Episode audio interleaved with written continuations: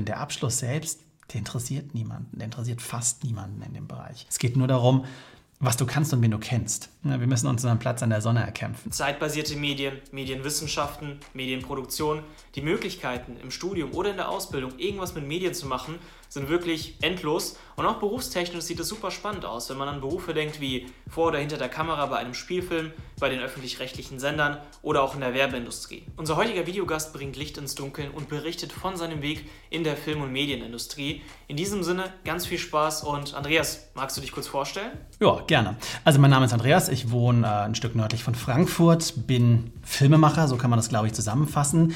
Ähm, ich habe schon lange mich eigentlich fürs Bildermachen interessiert, habe ursprünglich mal als TV-Journalist beim Fernsehen angefangen mit einem Volontariat, habe in der Richtung studiert, habe in verschiedenen Agenturen gearbeitet und bin jetzt seit einem Jahr selbstständig und mache Corporate Film, also alles, wofür Unternehmen bezahlen, Werbung, Image etc. Wie bist du eigentlich dazu gekommen, diesen ganzen Berufen hinter der Kamera, hinter dem Video nachzugehen?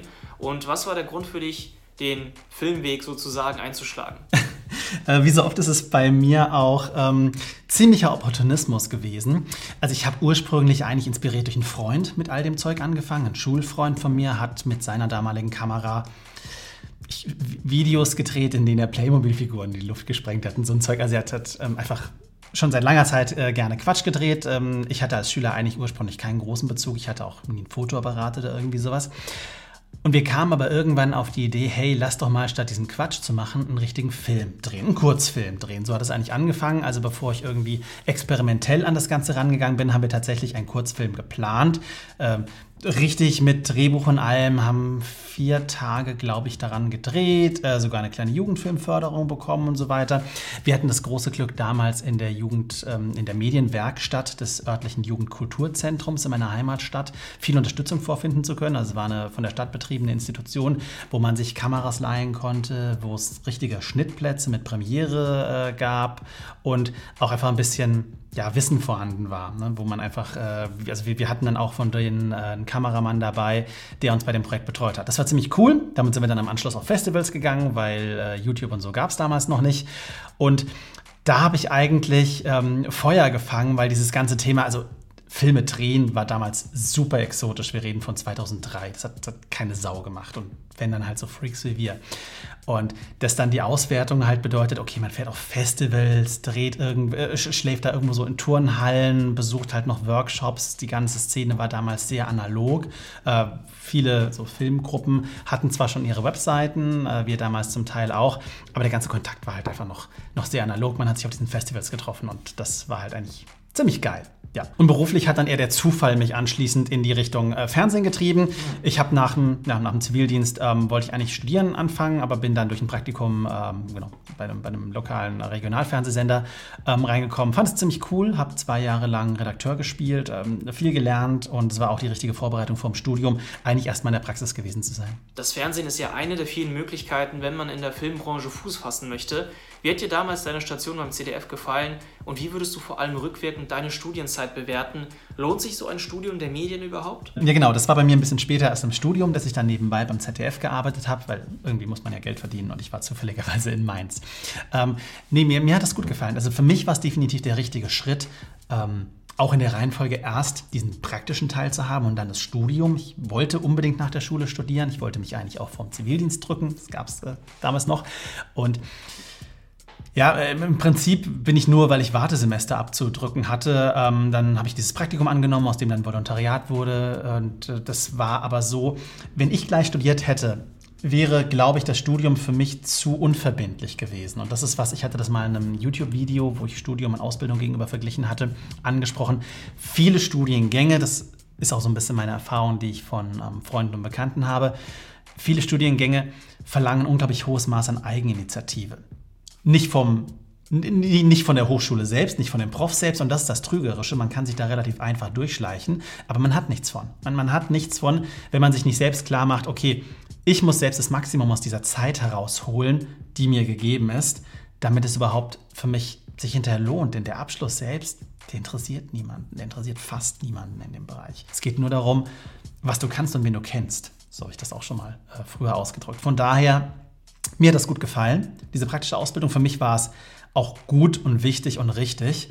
Und ähm, ja, es waren auch einfach coole Fähigkeiten dabei. Journalismus ist auch einfach ein ähm, cooles Segment, in dem ich mich sehr wohl gefühlt habe. Und das hat mir schon mal so ein bisschen ein Gefühl dafür gegeben, wie die wirkliche Berufswelt funktioniert. Denn ich glaube, das ist auch schwierig im Studium. Man hat ja oft nicht so ein konkretes Berufsbild, auf das man hin ausgebildet wird. Und es macht es schwer, ernsthaft zu erfassen, was mache ich denn später? Da ist ja nicht ein Markt, der auf einen wartet. So war meine Annahme tatsächlich. Ich gehe raus und dann sind da so die Firmen, wo ich sagen kann, hallo, ich habe Medien studiert. Und die Firmen sagen, oh toll, komm her. So ist es nicht. Wir müssen uns unseren Platz an der Sonne erkämpfen. Und ähm, da finde ich, war halt einfach, ist es unheimlich wichtig, man kann das auch durch Praktika sicherlich während des Studiums äh, machen oder anderweitig oder durch Arbeiten, aber nur das Studium im Medienbereich, glaube ich, wäre unzureichend. Man braucht einen hohen, hohen Anteil an Praxis, damit es wirklich, wirklich relevant ist und damit man auch ein, ja, auch, auch eine Chance hat, nicht äh, naiv ranzugehen. Denn irgendwann geht es ja auch darum, äh, Geld zu verdienen, eine gewisse Sicherheit zu haben. Da gibt es ganz unterschiedliche Modelle. Man kann rein freelancen, man kann äh, auch in dem Bereich ja festangestellt sein. Ähm, ich habe lange Zeit eher diese Sicherheit gesucht, bevor ich dann mich selbstständig gemacht habe. Und ja, aber auch das war was, was ich erstmal rausfinden musste. Ich habe gefreelanced, ich habe ans Jetzt gearbeitet, um dann für mich rauszufinden, nee, das ist es zumindest in der Anfangszeit für mich auch erstmal nicht gewesen. Aus dem Studium ging es ja dann für dich rein ins Agenturleben. Du hast gearbeitet als Redakteur, Producer, Teamleiter. Wie war dieser Abschnitt für dich? Ja, genau. Nach dem Studium war bei mir auch erstmal so ein bisschen unklar, wie es weitergeht. Ähm, ich hatte eben noch meinen Job beim ZDF. Ich hatte nebenbei dann mal zwei Monate äh, freelancend bei so einem, ja, bei einem Startup tatsächlich gearbeitet, kann man sagen. Das hat sich dann aber recht schnell als äh, nicht so das Richtige rausgestellt. Aber okay, war auch eine Erfahrung. Und danach bin ich eher durch Zufall äh, in Frankfurt in eine Werbeagentur, eine große Werbeagentur reingekommen, wo ich auch gar nicht so richtig wusste, was mich da erwartet und ob das das Richtige für mich ist. Aber es war cool. Die Leute waren irgendwie cool. Das Bewerbungsgespräch war so, das ist eine andere Arbeitskultur. Werbeagentur ist natürlich auch irgendwie reizvoll so ein bisschen von den, von den Arbeitsmodellen. Es ist alles sehr locker. Ähm, Arbeit und Freizeit kann man gut oder schlecht finden, ähm, fließen sehr stark zusammen ein. Es gab ähm, auch viel Angebot. Irgendwie jeden Freitag gab es großes Buffet oder sowas, äh, wo man dann immer so in die Frankfurter Nacht rein startete. Ähm, das, war, das war cool. Also es war auch einfach, sagen wir mal, in der Lebensphase das Richtige. Und für mich war es aber auch so, dass ich, so habe ich das damals auch schon bezeichnet, das Gefühl hatte, danach nochmal wie ein Azubi am ersten Tag zu sein. Also krass viel Neues gelernt gerade. Und ich glaube, das ist im Medien- und im Filmbereich wichtig, so ein bisschen dieses ganze strategisch-kommunikative. Filme, wenn man nicht gerade Spielfilm macht oder so, werden ja äh, von den Firmen, für die man arbeitet, in der Regel zu irgendwelchen kommunikativen Zwecken eingesetzt. Die werden dazu eingesetzt, einen Business-Zweck zu erfüllen. Jeder Werbespot, jeder Imagefilm muss das machen. Und das ist auch was, ich habe im Studium und der Zeit davor viel das Handwerk gelernt, gut zu schreiben und so weiter. Aber da habe ich nochmal unheimlich viel gelernt, wie ticken Unternehmen, wie funktioniert Marketing und so weiter. Ähm, PR, was nicht besonders spannend ist, aber es gehört irgendwie auch so ein bisschen dazu. Und ähm, ja, wenn man dann mit Firmen, in meinem Fall, äh, mein Hauptkunde war Samsung, die hauptsächlich die TV-Sparte von Samsung, äh, mit GM, also General Motors, ähm, habe ich auch viel gearbeitet. Da lief dann zum Beispiel auch die ganze Kommunikation auf Englisch ab, was so nochmal irgendwie was Neues war für mich. Und das war, das war gut ähm, als Einstieg als, als quasi dritter Einstieg nach Volontariat und Studium und wieder das Gefühl gehabt, eigentlich habe ich überhaupt nichts gelernt und mache nochmal alles neu. Aber ja, dieses, dieses Konglomerat aus viel Inhalt im Volontariat, viel Gestaltung im Studium und dann plötzlich halt Marketing, Kommunikation, Strategie, also praktisch, wie, wie kann ich all das, was ich vielleicht handwerklich schon kann, tatsächlich auch irgendwie ähm, in einen für Firmen nutzbaren Wert bringen das war wieder was, was für mich einfach viel gebracht hat. Teilweise wäre es gut gewesen, jemanden zu haben, der mich an die Hand nimmt, obwohl ich dann ja auch schon über 30 war und alles, aber trotzdem, ähm, es hilft immer irgendwie so einen, einen, alten Mentor zu haben, der einem nochmal, äh, der, der nochmal Sachen beibringt. Aber das hat bei mir halt immer die Freude ausgelöst und den, mm, den Ehrgeiz geweckt, mich halt selbstständig weiterzubilden. Also dann hängt man halt abends irgendwie noch auf der Couch am Laptop und zieht sich irgendwelche Tutorials rein oder so und will unbedingt wissen, wie dies und jenes besser funktioniert. Oder recherchiert Stunden und Tage über die richtige Kamera, weil wenn du zum ersten Mal in der Lage bist, äh, dass du zu deinem Vorgesetzten gehst und sagst, ich möchte gerne eine Kamera für 10.000 Euro anschaffen,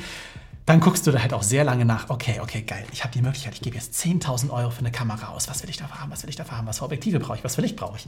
Ja, es ist, ähm, das ist eine coole Zeit gewesen. Nach einigen Jahren hast du dich ja selbstständig gemacht. Was genau machst du, wie kam es dazu und welche Rolle spielt dabei YouTube? Ja, die Selbstständigkeit war was, was bei mir eigentlich schon sehr, sehr lange im Hintergrund schwelte. Seit dem Studium, da gab es so den diffusen Plan, mit einem Freund was in der Richtung zu machen. Und es war für mich immer so ein, man müsste doch mal, man sollte doch mal. Eigentlich, man, man, man hat so Ideen im gemeinsamen Gespräch, denkt sich, ey, das wäre doch voll geil, wenn wir das tun. Wir sollten mal. Und am nächsten Tag geht jeder, wieder so in sein normales Leben. Also so war das bei mir.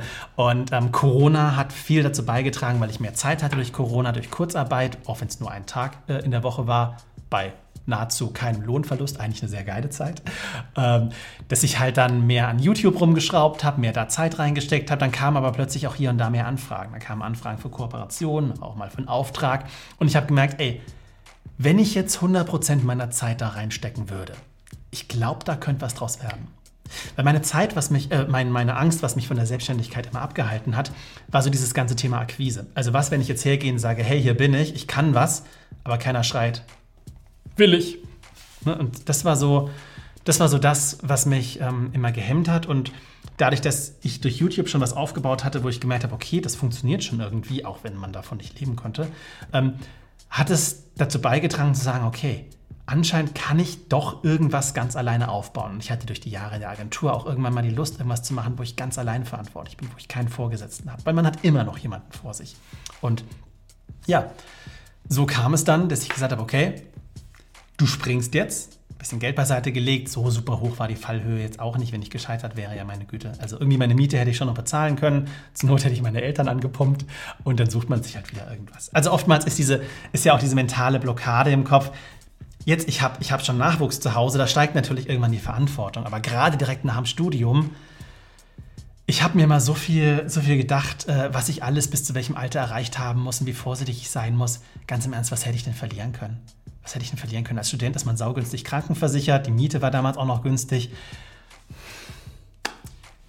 Die Angst, es nicht getan zu haben und ewig immer zurückzudenken, ah, da, ich hätte es mal ausprobieren sollen. Ich glaube, das nagt viel schlimmer als an einem, als vielleicht mal rückblickend ein halbes Jahr äh, Geld verschenkt zu haben. Also ich will es nicht runterspielen, auch Geld äh, ist natürlich gerade nach dem Studium äh, ein kritischer Faktor, aber für, für mich war es, auch wenn es irgendwann noch scheitern sollte, die, die absolut relevante und richtige Entscheidung zu sagen, ich muss mal irgendwas ausprobieren, ich muss mal testen, was kann ich erreichen, wenn ich wirklich einfach mal irgendwas umsetze, wo ich sage, hey, das ist jetzt mein Weg und ich nehme mir jetzt 100% meiner Zeit jeden Tag und ich arbeite daran und ich probiere aus, wo es mich hinführt.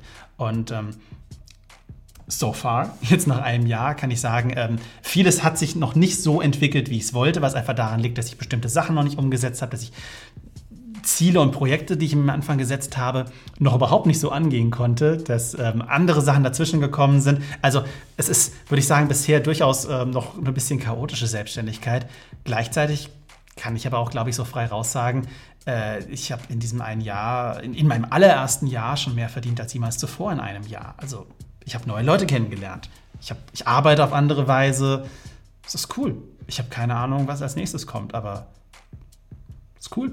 Was waren die wichtigsten Learnings auf deiner Reise und gab es irgendwas, was du bereut hast oder bestimmte Tipps, die du deinem früheren Ich mit auf den Weg geben würdest? ähm, ja, bereuen. Ich, ich, bin, ich bin gut im Bereuen. Ich bin auch gut darin, Dinge nachträglich nostalgisch zu verklären. Also ich glaube, ich bin, ähm, ich wäre für jeden Psychiater ein interessanter Fall. Nee, klar, also es gibt auf jeden Fall Sachen, die ich bereue, weil ich immer wieder Schlenker geschlagen habe, die teilweise nicht effizient waren. Ähm, es, es wäre interessant herauszufinden, was passiert wäre, wenn ich den Mut gehabt hätte, nach meinem Volontariat ähm, dem Journalismus, der mir einen Spaß gemacht hat, treu zu bleiben. Ein, Kollege, mit dem ich im Volo war, der äh, moderiert, glaube ich, den Tigerentenclub mittlerweile. Jemand anderes äh, moderiert 1730 Live. Die dritte moderiert bei Wieso im ZDF. Also mein, mein Jahrgang war durchaus stark. da kamen gute Leute heraus. Und ähm, ich, ich wollte halt ich wollte halt was anderes machen. Aber das ist zum Beispiel so eine spannende Überlegung, was wäre, wenn ich 100% Journalist geblieben wäre? Wer weiß. Aber so, ja gut, Top 3 Tipps, es ist, es ist schwierig. Also ich kann wirklich nur ähm, sagen, jeder, der in diesen Bereich reingehen will, der sollte sich auf, das ist das Wichtigste, klare Zielstellung, eine klare Zielstellung von vornherein. Überlegt euch, wie könnte es aussehen, wie könntet ihr künftig arbeiten? Selbstständig, traut euch das zu, seid ihr Freelancer, ähm, bei Firmen, guckt euch mal ein bisschen an, was sind das für Firmen? Denn ich hatte zum Beispiel eine komplett falsche Vorstellung noch vor meinem Studium. Ich dachte, ich gehe dann zu irgendwie, bewerbe mich in Frankfurt bei einer Werbeagentur und arbeite dann da als Regisseur, ne, in Festanstellung oder so. Totaler Quatsch. Also so funktioniert das halt nicht. Aber dachte ich damals. Ähm, deswegen dieses zu versuchen, gerne macht euch einen Plan, macht euch Jahreszahlen, sagt in zwei Jahren so, in drei Jahren da, in drei Jahren da. Das wird wahrscheinlich nicht eintreffen, aber es zwingt euch dazu, einfach mal zu reflektieren, ja, wie, was mache ich denn nach meinem Studium? Was mache ich denn nach meiner Ausbildung oder sowas?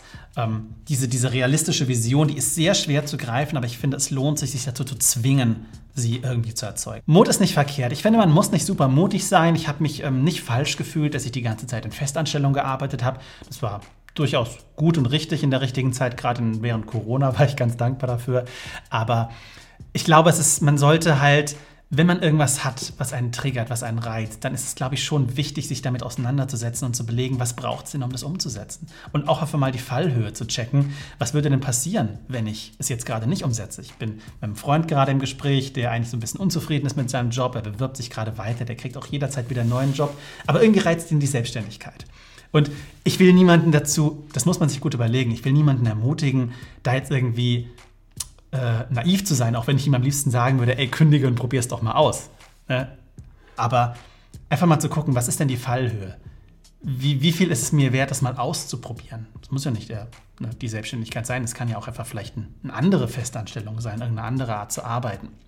Aber ich glaube, das Schwierigste ist, wenn man irgendwie in irgendwas festhängt und man neigt ja gerne dazu, gerade wie in so einer Beziehung, die sich vielleicht irgendwie festgefahren hat, habe ich auch äh, ausführliche Erfahrung, dass man sich denkt, es ist ja nicht wirklich schlecht und eigentlich geht es mir auch nicht schlecht und es ist ja auch komfortabel und das Geld passt ja auch und ich, die Kollegen sind ja auch in Ordnung, Ach, na, mach ich mal weiter, wie es ist.